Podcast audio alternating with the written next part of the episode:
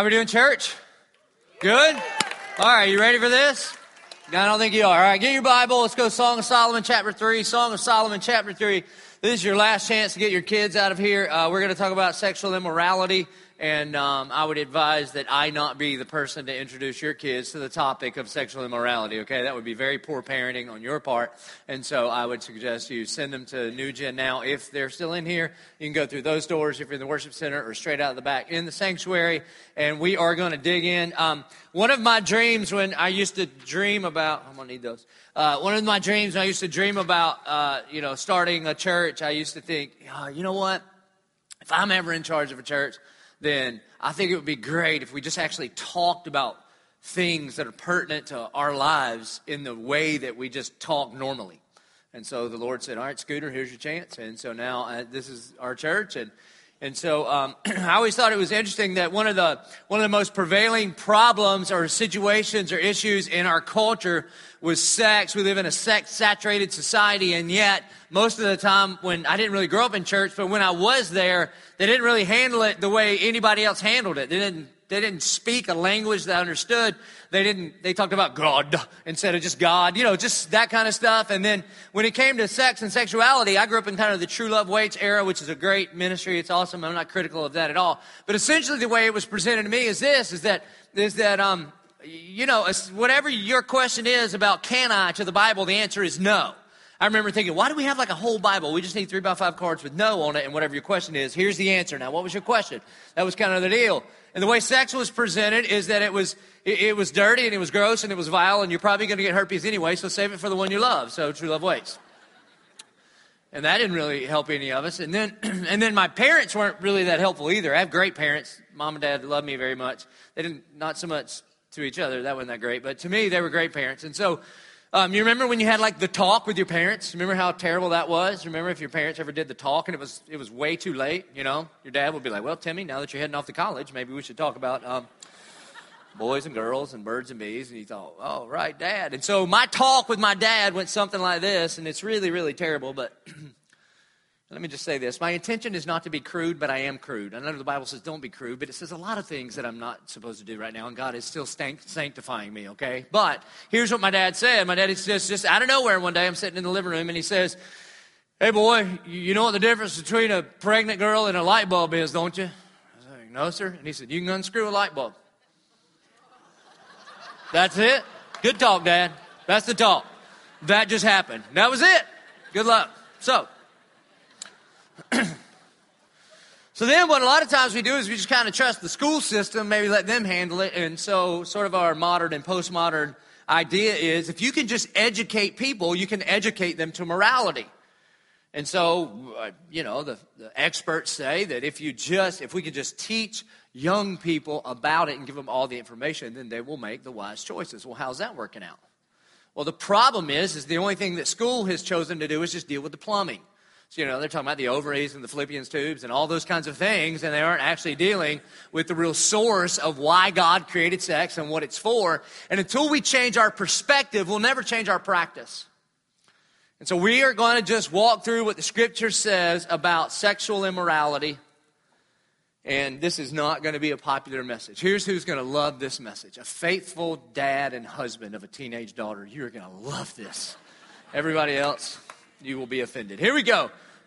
so, um, we're just going to dig on, dig in, and, and, again, my goal is to try to rightly handle the Word of God. I, I would just say this too that um, I'm really talking to the Christians today. I understand that there's lots of you here that wouldn't that say, "Hey, I'm not a Christian yet. I, I don't I don't know if I buy into the whole Jesus thing. I just kind of like coming to church. I'm investigating it, whatever."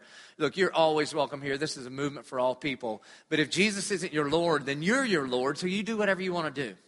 You may can extract some principles from here, but for those of us that have surrendered our life to the Lordship of Christ, that what we're saying is He's our boss, we're not our boss anymore.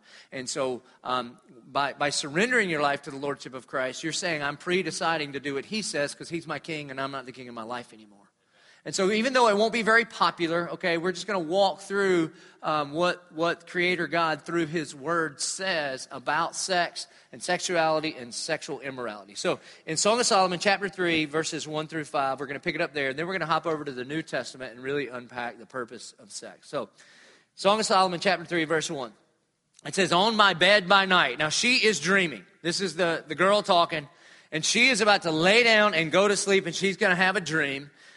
And let me just tell you this, married men. If you will do what we preached, what I preached about last week, if you will date your wife, if you will pursue her and value her and create the kind of environment where you can say to her, come out, dove, from the cleft of the rock. It's, it's safe for you to be who God created you to be. If you'll just come on out here and you create that kind of environment and you pursue and you value and do, you do the things that we talked about in chapter two, then when your wife lays down to go to sleep, she will dream of you. It's the natural response to the pursued and valued woman.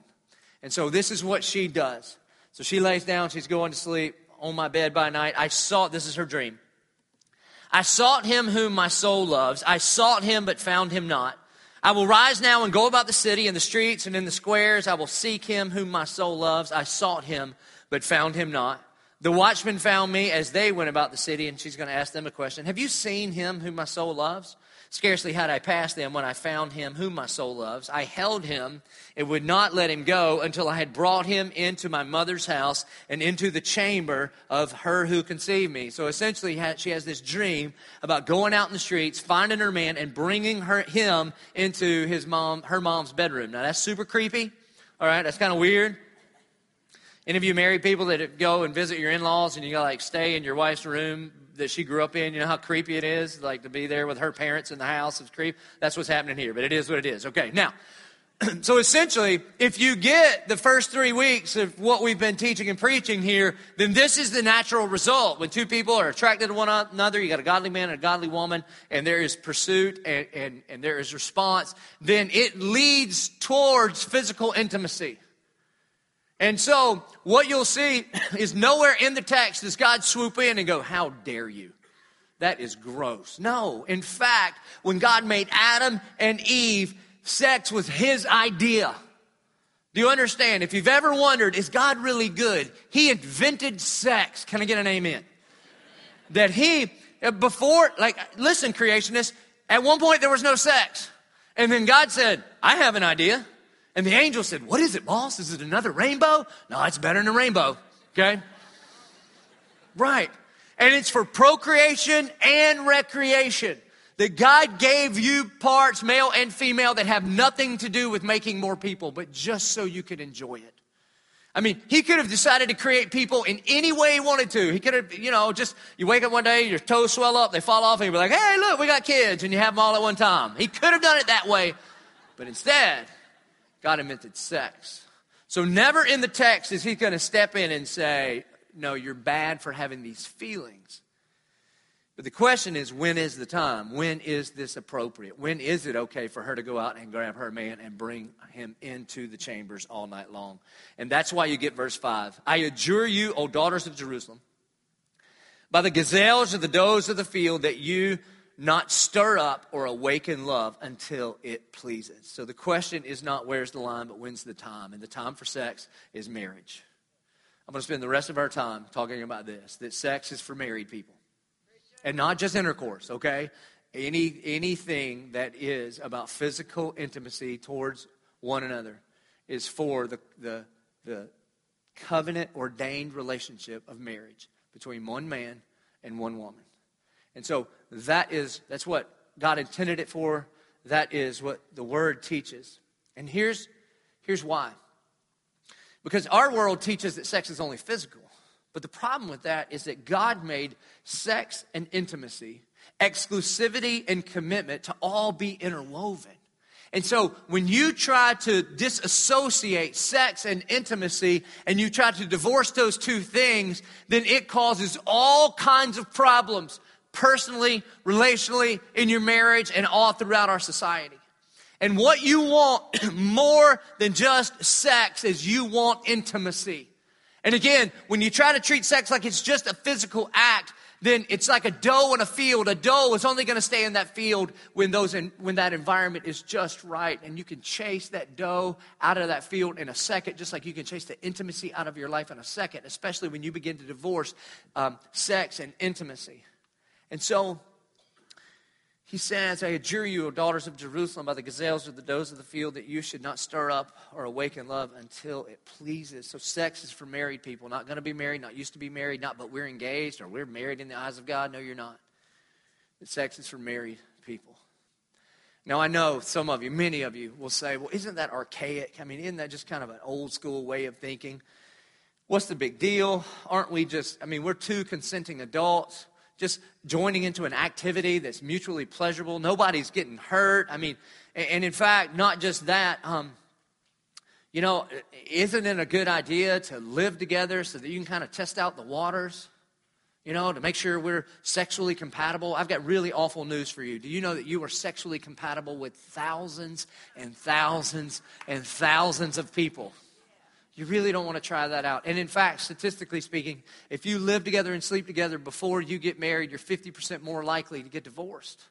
You're actually setting yourself up for failure. If you're a man and you've lived with more than three women, it's statistically impossible for you to stay married. That is not God's plan for you. He has a, he has a better idea for you and what you're doing inadvertently, I know that's not your intention, but you are ruining the intimacy that you long for one day in your marriage. And, and you hear people say this really dumb stuff. And, and if you think about it for more than a minute, it really is dumb. Where people say, but you wouldn't buy a car without taking it on a test drive, or you wouldn't buy a pair of shoes without, without trying them on first. Here's the difference, bro.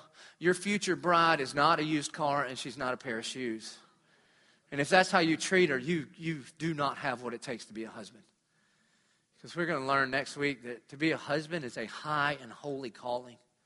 And that you are to love her like Christ loved the church and gave himself up for her. I've even heard people say, well, look, we have sex before we get married because we want to practice. You really don't. Let me assure you. If on the night of your honeymoon, after you have sex, you look at your wife and go, Wow, baby, that was amazing. She goes, I've been practicing for years. I have lots of different training partners. I had like boot camp in Daytona for several weeks a year. I mean, I've gotten really, really good at this. It will not help your sex life at all. The opposite is true too. If on your honeymoon, if you saved yourselves for one another and you on your honeymoon night, it wasn't all it was cracked up to be, I promise you, you won't go, hey, you need to go out and practice so we can be better at this. Absolutely not that that will actually destroy your sex life. It will not enhance it. And so, the time, the time is when you get married. Because here's the thing sex and intimacy cannot be divorced. And if you try to divorce those two things, your heart will grow so hard that you will have a hard time having intimacy one day because that doe of the field will leave and you'll have a hard time getting it back. And if you're having sex outside of marriage, if you're having sex before marriage, it, regardless of why you think you are, it boils down to this. It boils down to impatience. And in 1 Corinthians chapter 13, the Bible defines love this way that love is patient. And you cannot simultaneously be impatient with someone and love someone. And so sex is for married people. And the ordained, anointed, covenant marriage between one man and one woman. Now, here's what I know I know that we need a new perspective. Um, I know that until we change our perspective, we will never change our practice. And so the problem is if you just address sex outside of marriage as no, don't quit, stop, it's dirty, nasty, stop, then no matter how hard you try, apart from the gospel, you're not going to be able to pull that thing off. Okay? It's hard to put it in reverse. And so, what I hope to do is give us a godly perspective of what sex is so that then we can, in response to that, have godly practice of what sex is. You see, back in the Crusades, when they would um, when they would baptize soldiers, they would take a knight and they would baptize him. He would proclaim Jesus Christ as his Lord, and when they baptized him, before he would go out on the Crusades, he would hold his sword in his hand and out of the water. And he would say, Everything up to here I have surrendered to Jesus, but this is my sword. And so in our culture, it's not so much a sword, but we have two hands out of the water. We hold our wallet in one, and we hold our sexuality in our other hand. And so some of you can, you know, kind of relax. We're not going to talk about money today. But if he's not Lord of all, I'm telling you, he may not be Lord at all. And so what we're going to talk about is a lordship issue. And the answer for this is not God is good, you're bad, try harder. And I'm not going to try to heap on the condemnation. I believe the Holy Spirit's going to convict a lot of us in this room. But anybody that's ever um, tried to, you know, you ever, if you've ever won like yard of the month or whatever, you know that you got to do two things in your yard. Because we live in Florida, so if there's weeds in your yard and you just mow over them, it looks great for 30 seconds. And then by the time you get the, the lawnmower back into the garage, bing, there's another one. And so you also know that the best way to attack the weeds in your yard is to feed the grass. And the more you feed the grass, the more it chokes out the weeds. And you've got to do both things. You've got to root those weeds up from their very roots, and you've got to feed that grass, feed that grass, feed that grass. And so if you, if you can hop over to 1 Corinthians chapter 6, what happens in 1 Corinthians chapter 6, beginning in verse 9, is the Apostle Paul through the Holy Spirit, He gives us a picture of what sex was intended for and what it's all about.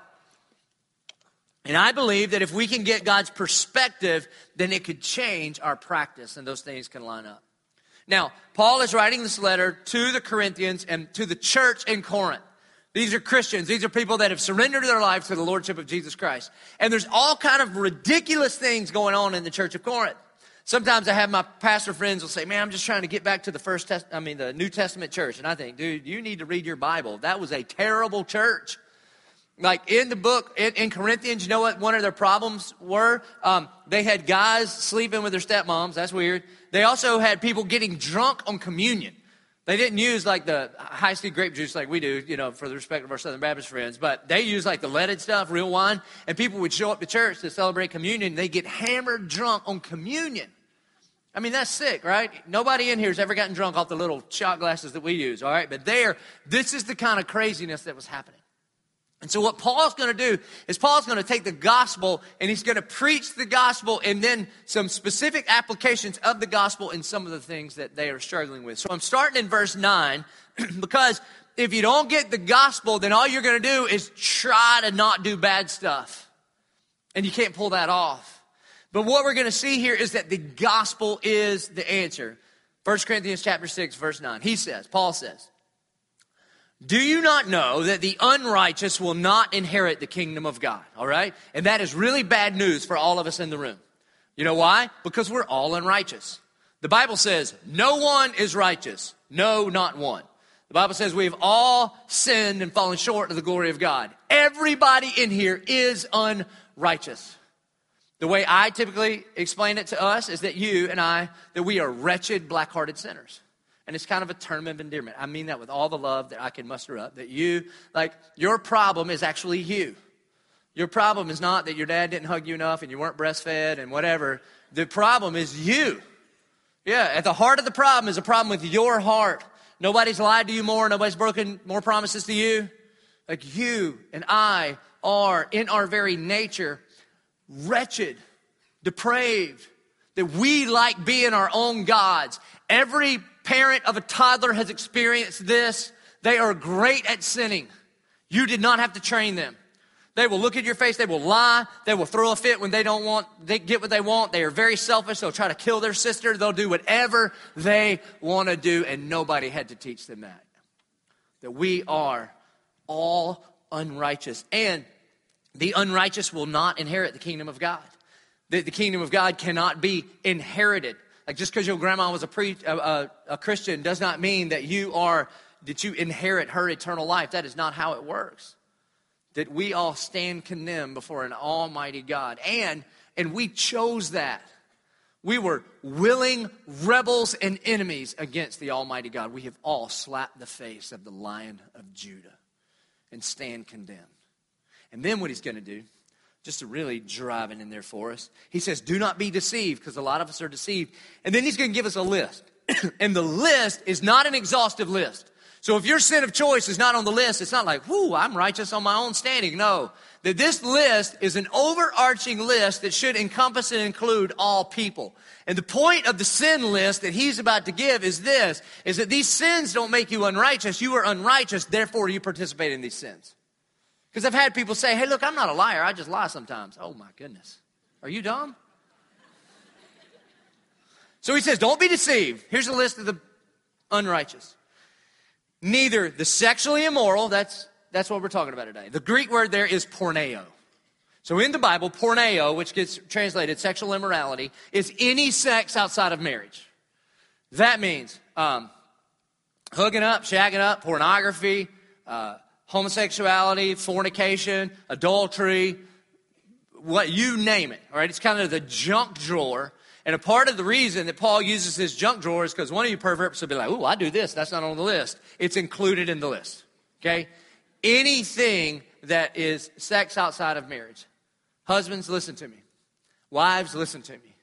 Your spouse is the only legitimate source of romance for you. Period. That means uh, no pornography, no flirting at work, no, you know, definitely no cheating. Girls, that also means no, I mean, romance novels, you know, those stupid vampire movies that you got obsessed with for a while. Anything that is a source of romance that is outside the one that you have made that covenant to would fall into that porneia. And so he says, neither the sexually immoral, nor idolaters, that's every single one of us, nor adulterers, and then Jesus really jacks this one up. Because some of you think, well, I've never cheated on my spouse, so I'm good there. And Jesus says, if you've ever lusted after another woman in your heart, then you have already committed adultery. Nor men who practice homosexuality. We're going to come back to that one. I'm not going to dodge it. Verse 10. Nor thieves. That means if you've downloaded anything that you didn't, didn't pay for, then you're a thief. If you've ever invited people over to your house and didn't get express written consent of the NFL, then you're a thief, all right? Nor the greedy, nor the drunkards, nor the revilers, nor the swindlers. All you swindlers, watch out. I don't even know what that means, but you're in trouble too. Now, again, the point isn't that those things are bad and make you bad. No, that's not the point. The point is we are unrighteous, therefore, this is what it looks like. We do these things. Now, that means the sexually immoral, those who, those who are idolaters, adulterers, those who practice homosexuality. Now, what we're going to find out in a little while is that sexual immorality is in a category unto itself. But every type of sexual immorality is in that same kind of category. And I've had people warn me, hey, you probably shouldn't do this. This is kind of megachurch suicide. But I, I got to take just a minute and talk about those that practice homosexuality. Okay? It's kind of the hot topic of the day.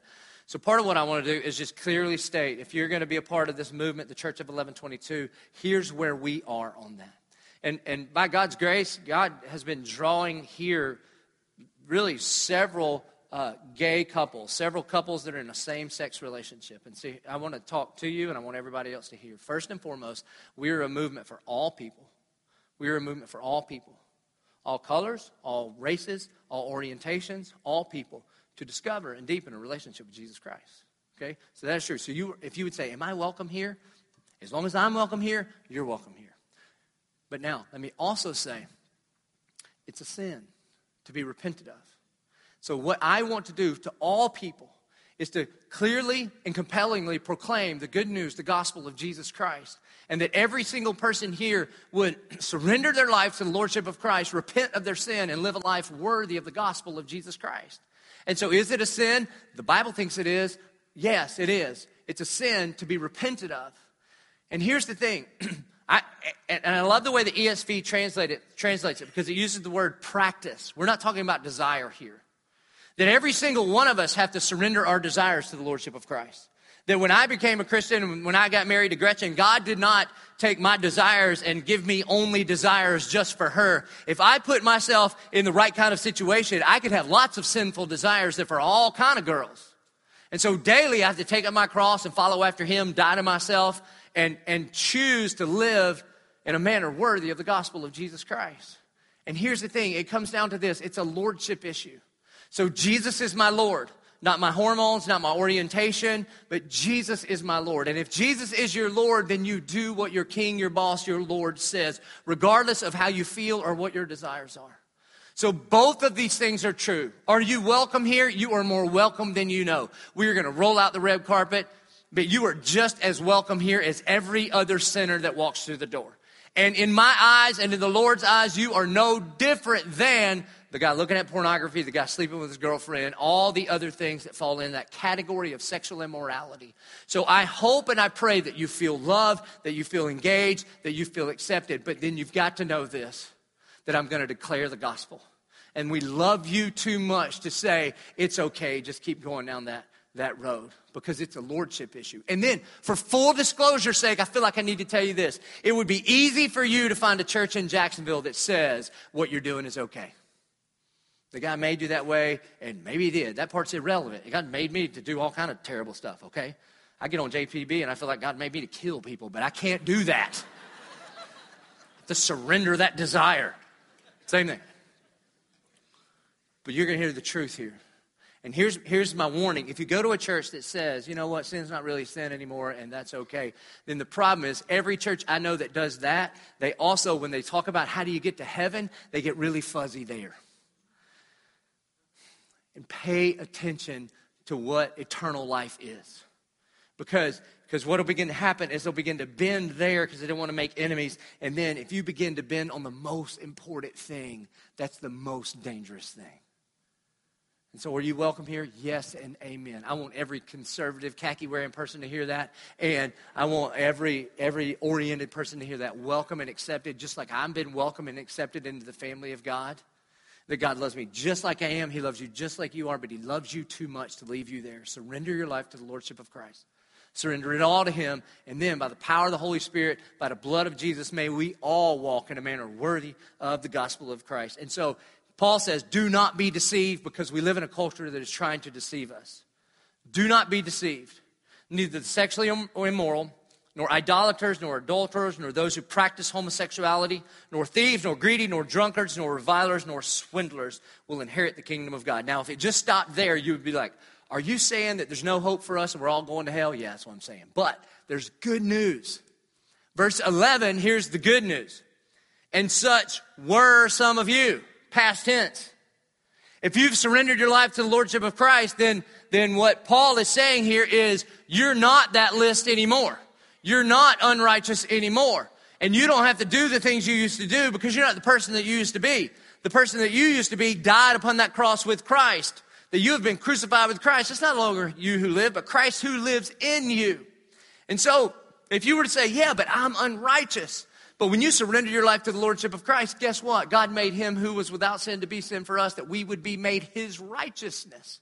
And so, in fact, I've got to correct my theology a little bit for you, just for full disclosure, that when I say you're a wretched, black-hearted sinner, actually, if you are in Christ, you are no longer a wretched, black-hearted sinner. If I'd crack your chest open, that's not even your heart anymore. He didn't make your heart better. He killed your old heart and put his heart in there. And when Christ sees you, he sees his righteousness regardless of the sin. Now, if you don't get that, we're about to dig into sexual immorality and you're going to start feeling guilty. But if you're in Christ, there's no condemnation because Christ's death and resurrection was sufficient to pay for your sin. And if your debt is paid, you don't owe anything, you don't owe anything anymore. And that's why he can, in the past tense, say, and such were some of you. But you were washed. That's past tense. You were sanctified. You were justified in the name of the Lord Jesus Christ and by the Spirit of our God. So unrighteous people don't go to heaven. Well, that, that's problematic, except Christ gives us his righteousness when we surrender our lives unto him. So, regardless of what you've done, and I'm not even talking about a long time ago, I mean, some of you last night, if you know Jesus and he looks at you, he's, God the Father sees the righteousness of his Son. That's the gospel. The answer to sexual immorality is the gospel. Now, don't miss it because we're, we're about to get specific here. And just remind yourself of the gospel. And so now what he's going to do is Paul is going to specifically address the problem of sexual immorality in the church at Corinth. In your notes, you'll see in the text, you'll see uh, quotation marks. And everywhere there's a quotation mark, Paul is quoting part of the ethic of the Corinthian church or the Corinthian people. And so in quotes, it says, all, thing are, all things are lawful for me. And then Paul interjects, but not all things are helpful. And then again, he quotes them, all things are lawful for me. And then Paul interjects, but I will not be dominated by anything. In other words, he's saying, hey, church at Corinth, listen up. They, they say, you ain't the boss of me. And Paul goes, I know I'm not the boss of you, but Jesus is the boss of you. And so just because something is not illegal does not mean it is helpful for you. And so when you surrendered your life to Christ, you turned over uh, your decisions to your Lord. That's what lordship means to Christ. And then verse 13, this is when it gets really good. He says, quote, food is meant for the stomach and stomach for the food. So essentially, a modern day thought in Corinth was, hey, listen, um, sex is an appetite like every other appetite. It's just a physical appetite like every other physical appetite. And so, if God didn't want me to meet that appetite, He wouldn't have given me that appetite. And so, like, I got a stomach. So, if I get hungry, I feed it. And if I get tired, I take a nap. And if I get horny, I have sex. What's the big deal? It's just physical. And so, the problem with this is, is that, is that um, the Corinthians, they had a, a false view of the human situation. They had this false dichotomy between your soul and your body. And so what they thought was this they believed that, um, and, and again, he's talking to Christians, and, and they believed that what I do with my body doesn't matter because it's just my body. It's temporary. They're going to, you know, dig a hole and put me in it one day, I'm going to die and turn back into dirt. It doesn't matter. So I can give my soul to Jesus. I can ask Jesus into my heart, and I can do spiritual things with Jesus, and Jesus kind of handles my spiritual life. But what I do with my body doesn't really matter. It's just like my stomach gets hungry, and so I feed it. And so I have a sexual appetite, and so I feed it. That's kind of what they thought. But Paul says, but God will destroy both one and the other. The body is not meant for sexual immorality, but for the Lord, and the Lord for the body. And so the way this played out sexually in the first century in Corinth was this. that there were these um, pagan temples all over Corinth, and the biggest one was a temple to uh, a fertility goddess named Aphrodite. And a part of worshiping this, this goddess was that this temple had temple prostitutes. And Christians that had said, I love Jesus and I'm going to be a follower of Jesus, and they would go to church on Sunday and read their Bible and sing with their hands up and join a disciple group and go on mission trips and do all the things the church was asking them to do, they thought that was just all soul work. But then during the week, they would go to this pagan temple and sleep with the temple prostitutes. And Paul's going, dude, you can't do that. And the, the Corinthian pushback is, yeah, but it's just my body. And so they're like, you know, it's Tuesday night temple prostitute night, all right? Can you imagine the outreach of this pagan temple? I mean, it was all dudes. Their men's ministry was packed, all right? They're just there. And these men are saying, well, what's the problem? Here, here's the problem. That mentality is the same mentality being taught to our culture today that sex is only physical. It is a lie from the gates of hell. Sex is not just a physical activity, there is much more to it than just physical. Verse 14 and God raised the Lord and will also raise us up by his power. 15. Do you not know that your bodies are members of Christ? To which they would go, huh? No, we didn't know that. And so he's, Paul's going to keep going. Don't, didn't you know? Didn't somebody tell you? That your body is a member of Christ. If you surrender your life to the Lordship of Jesus Christ, you surrender the whole thing all your body parts, not just your heart, not just your soul, but your whole body, and you actually become a member with Christ. And they would think, no, no, no, no. I thought I'd just ask Jesus into my heart, but what I do with my body is my own business. And so he goes on to say, Shall I then take members of Christ and make them members of a prostitute? Like, wait a minute, Paul, what do you mean? I don't have like a membership in Temple Prostitute. It's just an activity. It's just an activity. And what you're talking about is something totally different than just a just a physical activity. I mean, it's just like an event. And then when that event's over, you know, like on, on Monday night, we go see my in-laws, and on Tuesday night, we, I go and sleep with the temple prostitutes, and then on Wednesday night, you know, me and my wife get together because it's a perfect night, nothing's on TV, it's a great night, that's me and my wife. And then on Thursday night, I eat wings with the boys, and on Friday night, I play softball, and on Sunday, I go to church, singing with my hands up. That these are all just different activities, and Paul's going, that's not how it works. You see, your body is actually a member of Christ if you're a Christian. And so he asked the question, he says, Shall I then take the members of Christ and make them members of a prostitute? In other words, do you really think that sex is just physical? And then he answers his own question, never exclamation point. You see, nobody actually believes what our culture is telling us that sex is only physical. Nobody actually believes it. I mean, the great, you know, 20th century philosopher of our day, he said these words in the 90s You and me, baby, ain't nothing but mammals. Let's do it like they do on the Discovery Channel. Now, people want to believe that when it's convenient for them. When they're 20 years old and they've got no other uh, commitments or covenants. But I can promise you this if that dude ever grows up and has a daughter, he's not going to want her to believe it that way. You see, nobody, nobody really believes that sex is only physical. Even the most atheistic, secular, humanist person alive would never look at somebody that's been raped, sexually assaulted, or molested and say, get over it. It was just physical. I mean, if somebody broke your arm, you wouldn't be whining about it as a 35 year old, so quit whining about being raped when you were a child. No. You see, even the most secular among us actually believe that it's more than just physical. This is what the Bible's teaching. That those kind of things cause some of the deepest scars. It's different. It's not just physical, like breaking an arm or breaking a leg.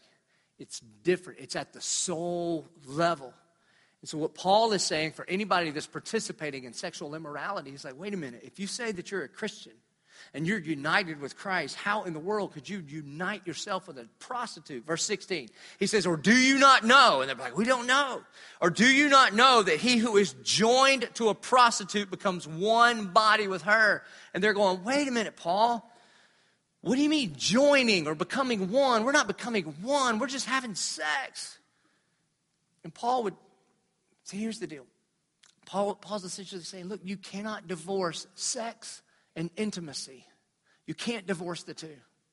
That there's something more than just physical going on there. There's a mingling of the souls. That's what the Hebrew word dode means. That sex, intimacy, exclusivity, and covenant are the ingredients that God created you for to be in close relationship with your spouse and in close relationship with Him. And here's the thing. And when you take this incredible gift of sex and sexuality and you get it outside of the confines and the construct of what God intended it for, you can take this good and beautiful gift and it can be so very destructive. The best example I know, um, I've used it before, but when I was a youth pastor at, at Beach, I used to lead these things called the man trip, all right? Because we had all these 17 year old boys, and many of them had never like slept outdoors, didn't know how to do a, how to start a campfire. They'd never shot a gun. And I was like, well, you got to know how to shoot a gun. And you know, I get the moms like, we don't let Timmy shoot a gun. Like, oh Lord, Mama, come on, you got to just relax. We all have to shoot guns to protect your little Timmy, so let me have him. All right, and so it's all right. We don't shoot at people, shoot at clay pigeons and stuff. And so we'd take them out there, and it was great. It was one of my favorite trips we'd ever do. Take a bunch of young high school guys, and we'd go camping, and and we would, um, you know, teach them how to build fires and let them buy a knife. Some of them, their very first knife with me. It was ridiculous. And shoot guns and all this thing. And so one of the first things we do, we get there, um, and we'd really pick on each other, demoralize each other in the name of Jesus. I mean, it was a beautiful, beautiful trip. So we get there, and we build a little campfire, and this kid named Ryan Kinder, who I think he's like a Marine now or something, he runs over to the woods and he gets this big pine limb that had a bunch of pine needles on it, and he runs up to the campfire. We'd been there one minute. And he jams it into the fire, and then he holds it up over the campfire, and he just starts waving it back and forth. And this big ball of flame is just. And all the dudes there was like, this is awesome. Me included. And I know, girls, sometimes you're like, why do you have to? I don't know. We just like to burn stuff down, okay? And so there he is, just raw. And we're going, Kinder, Kinder. It's awesome. And then Kinder gets all hyped up with this big ball of pine tree fire, and he just starts running through my uncle's hayfield. And we go from kinder to no! And we're running around with our little canteens trying to squirt out all these little fires because everywhere he goes, there's fire. Now, is fire bad? Was it the fire's fault? No. In fact, fire kind of made the camping experience. It, it kept us warm in the evening. We cooked all of our food over it. When there's nothing to do, everybody just stares at the campfire. but when it got outside of the environment of the fire pit, it was very, very destructive. It could have burnt down my, my Uncle Philip's whole house. That's what sex is like. In, in marriage between one man and one woman, it is, I mean, it'll warm the house. It's beautiful, it's fun, it's awesome. better than I can describe. You get it outside of that context, and not only can it burn you down individually and your relationships, but actually our entire society. And so, what, what Paul's going to do here then is he says, For as it is written, the two will become one flesh. What he's trying to do is he's trying to reframe the people in Corinth's understanding to give them God's perspective so that they'll change their practice. And so what he's doing here is he's quoting Genesis chapter 2, verses 24 and 25. And he's saying, hey, listen, there is a point to sex. And the point to sex is not just your pleasure. That's actually a byproduct of great sex. It's pleasure. The point of sex is intimacy. And if you divorce sex and intimacy, I'm telling you, you're going to chase away the very point of sex. And so he takes them back, back to Genesis 2, to when it was created and what it was created for. And he quotes he says the two will become one flesh. The greater context of, this, Genesis 2.24, says, Therefore a man shall leave his father and mother. Listen, 25-year-old young man, listen to the Bible. Therefore a man shall leave his father and mother and hold fast to his wife. That means they get married.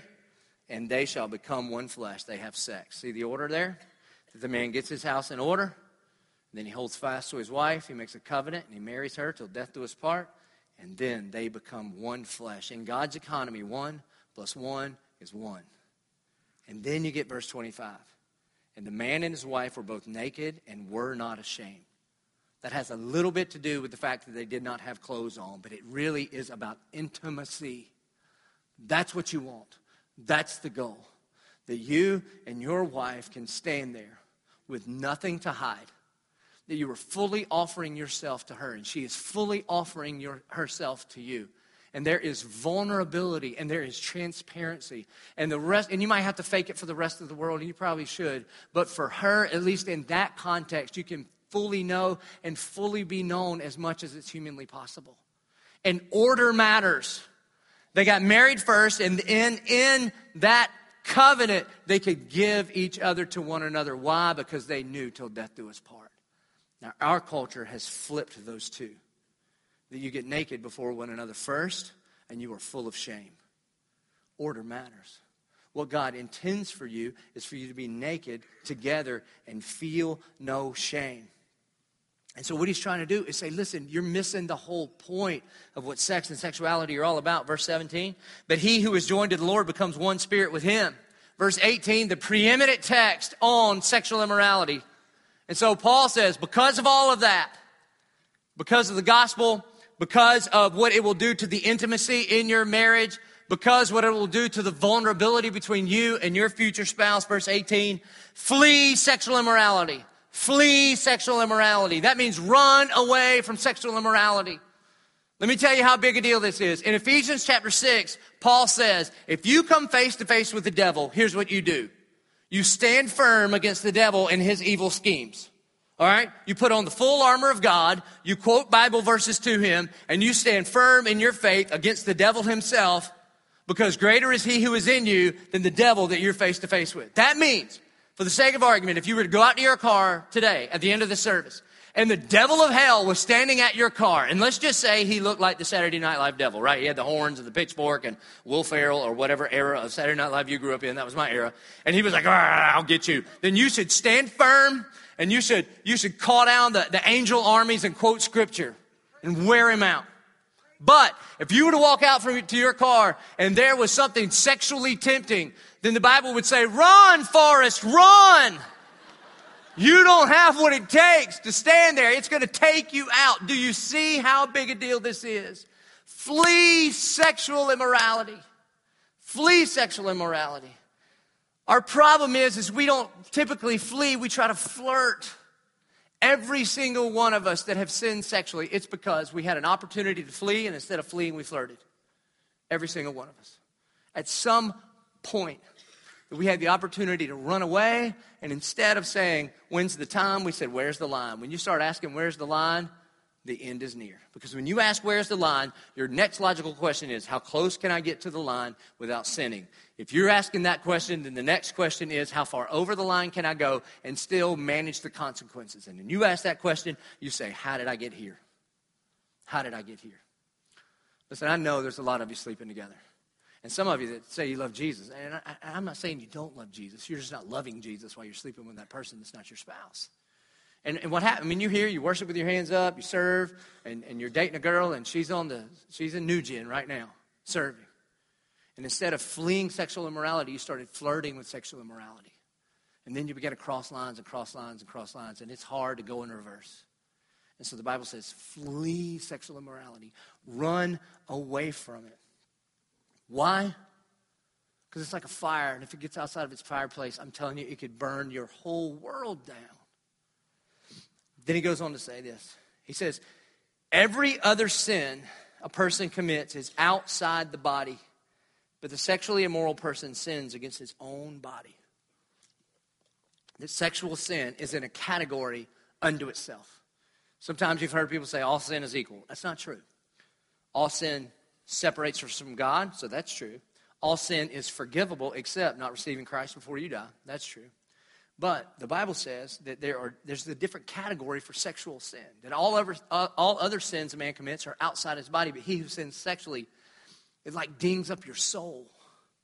It's like a different kind of sin. There's different consequences, there's different results. I mean, ask anybody that has that kind of sexual past, and I'm telling you, it just haunts them.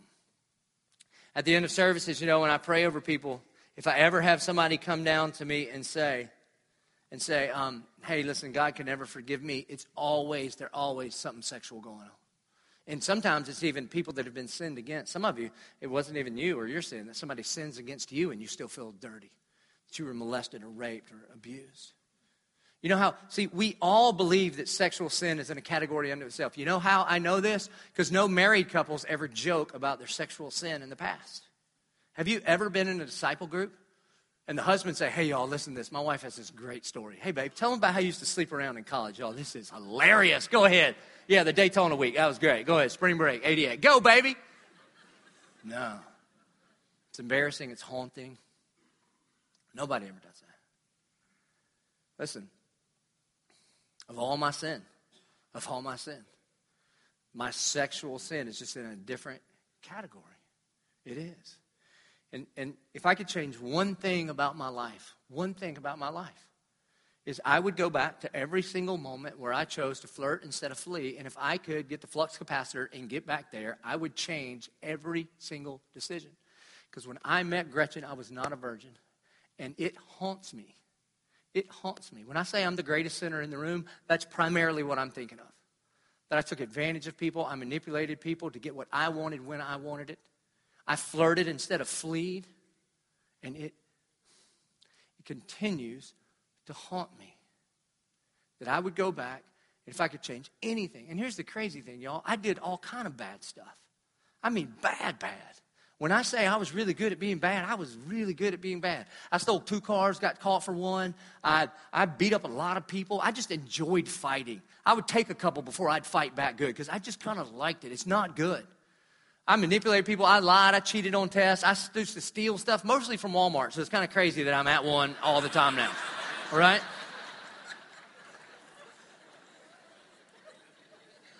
And I know I'm the preacher of a big church. I'm not supposed to be this honest, but I don't give a crap about, about trying to paint some kind of picture that you guys will think I'm perfect. I'm telling you, I have been forgiven of so much, so much, so much. That's why when we worship, I go for it because I just, when I see me in light of the cross, I go, oh my God, how amazing is that grace? And that stuff, stealing stuff and car, all that stuff, it bothers me about this much.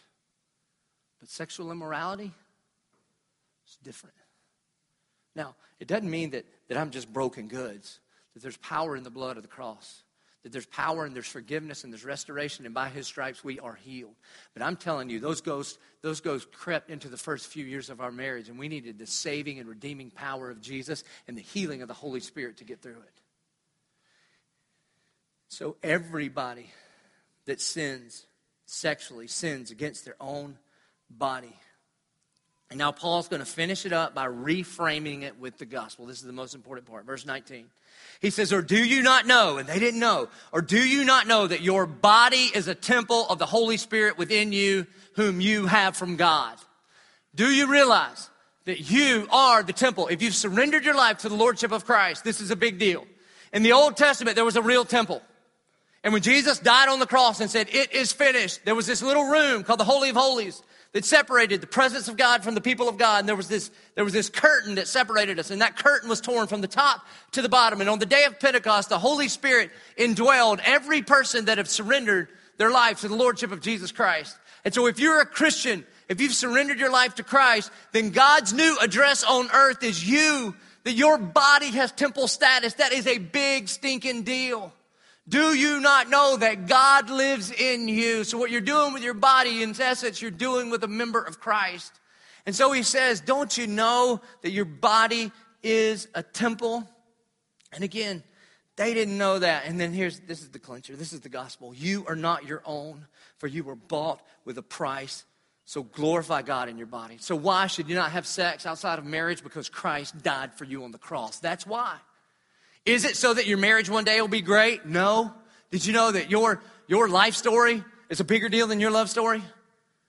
That you're going to make a covenant to a husband or wife till death do us part, but then you're going to keep going. And God wants to do more in you than you even know.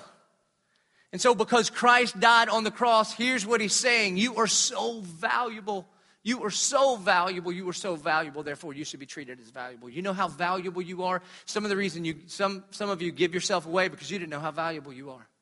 And in God's economy, here's how valuable you are. The way you determine something's value is what is someone willing to pay for it. Remember, we all learned this the hard way in 2009 when you tried to sell your house. And you were like, well, it's not worth, no. It's only worth what somebody will pay for it. Well, guess what God Almighty, maker of heaven and earth, was willing to pay for you with? The blood of his only begotten Son.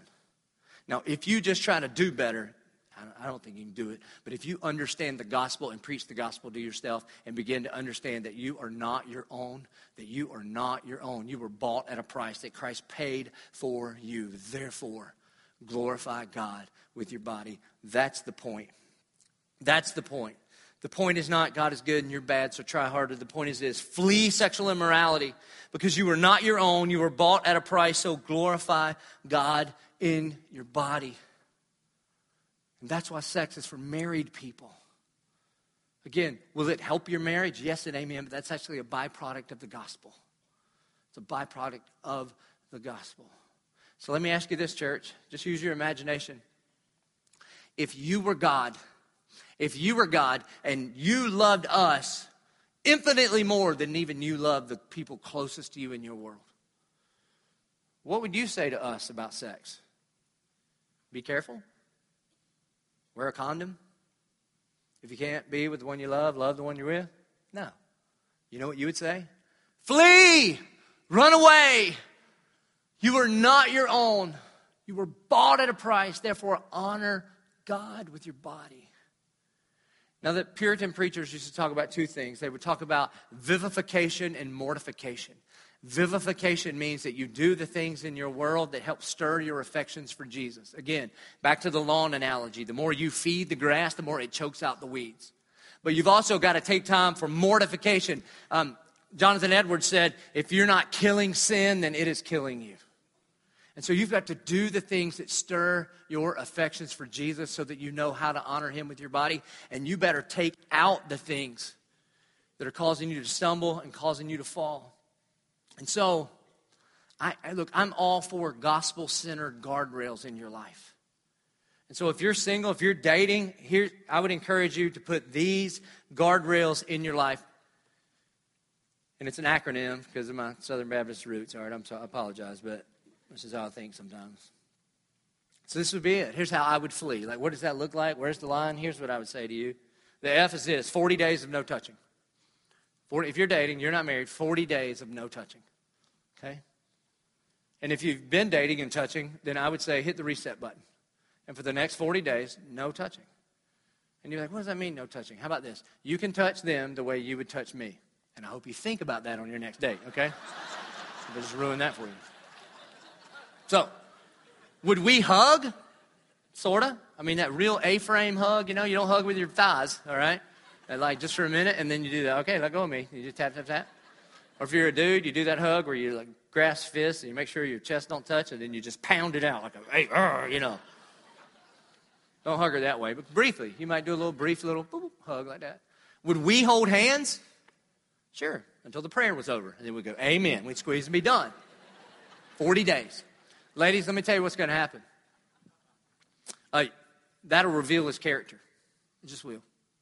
Because if he can't wait 40 days to hold your hand, he does not have what it takes to be a husband. Because he's going to need to dress himself as a servant and wash your feet the rest of his days. It's going to be about being a servant, not about being a taker. So 40 days, no touching. The L is this leave on the lights and the clothes. Leave on the lights and the clothes. Environment matters. Environment matters. There is no reason that you need to be on a couch under a blanket. If it's that cold, turn the heat up in your house, watching some romantic comedy movie, okay? Leave the lights on and the clothes on. Environment matters. And in fact, um, the greater the commitment, the harder this is going to be. When I was, when, when Gretchen and I got engaged, engagement can turn you into a terrible Bible scholar. You'll start trying to find some verses out of context and be like, well, we're not, we're married in God's eyes. No, you are not. You're either married or you're not married. And so I just told her, I can't go in your apartment anymore. And Gretchen's all holy. She's like, why not? And I was like, listen, it's like shopping with no money. I'm either going to take something that's not mine or leave frustrated. That's called lose lose, okay? I'll be in the car. So, environment matters. Leave on the lights, leave on the clothes. The first E is this you can touch everything but what the bathing, bathing suit covers. Is that clear enough? And I'm talking like old school 1920s bathing suit, okay? So go Southern Baptist on me. Head, shoulders, knees, toes, knees, toes. Stay there, you're good. Touch all the shoulders you want. That's it. And then the last E, this is my favorite one because of your reaction. Ready? Stay erect. Need me to explain? Okay. Don't lay down together. Because I'm telling you, when you get married, when you lay down, do work, brother. But when you are dating, stay erect. Everybody should be standing up.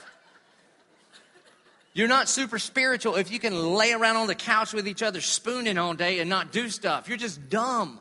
You're just dumb. And so flee sexual immorality. Do the kind of things that are God honoring. um, and then also, for those of you, this is not my idea. I stole it from one of the best communicators in the country out of Atlanta, Georgia. It's his idea. I just stole it because it's awesome. If, if if you're if you're a single person and dating has always equaled sex, like those two are just totally intertwined. No matter who you date, whether you date a Christian or a non-Christian or whatever, if you date, it just always equals sex. Then here's what you should do in order to flee sexual immorality. You should take a year off of dating, a whole year. You should get out your iPhone, and after last week, everybody has an iPhone now or a smartphone, and you go to your calendar, and one year from today, you just type in resume dating. And here's why. Just like an athlete injures himself and they don't let him play in the game for a while so that he can heal up, you have some emotional, relational, and soul healing that needs to be done.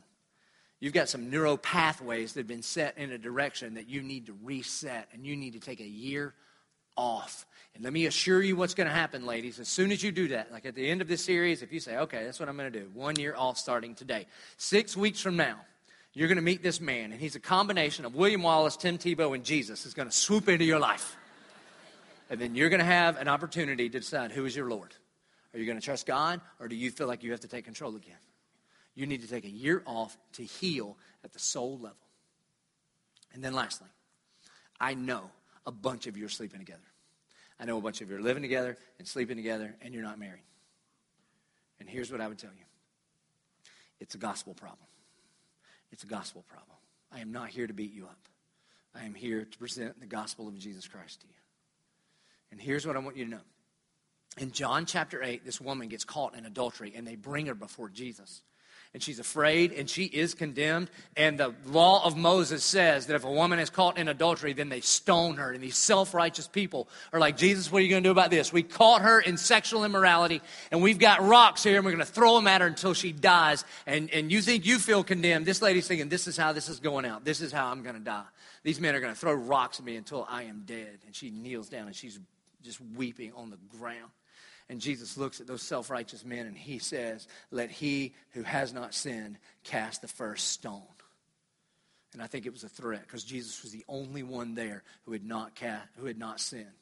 And so essentially they knew, oh, you want to start judging people? We can start judging people.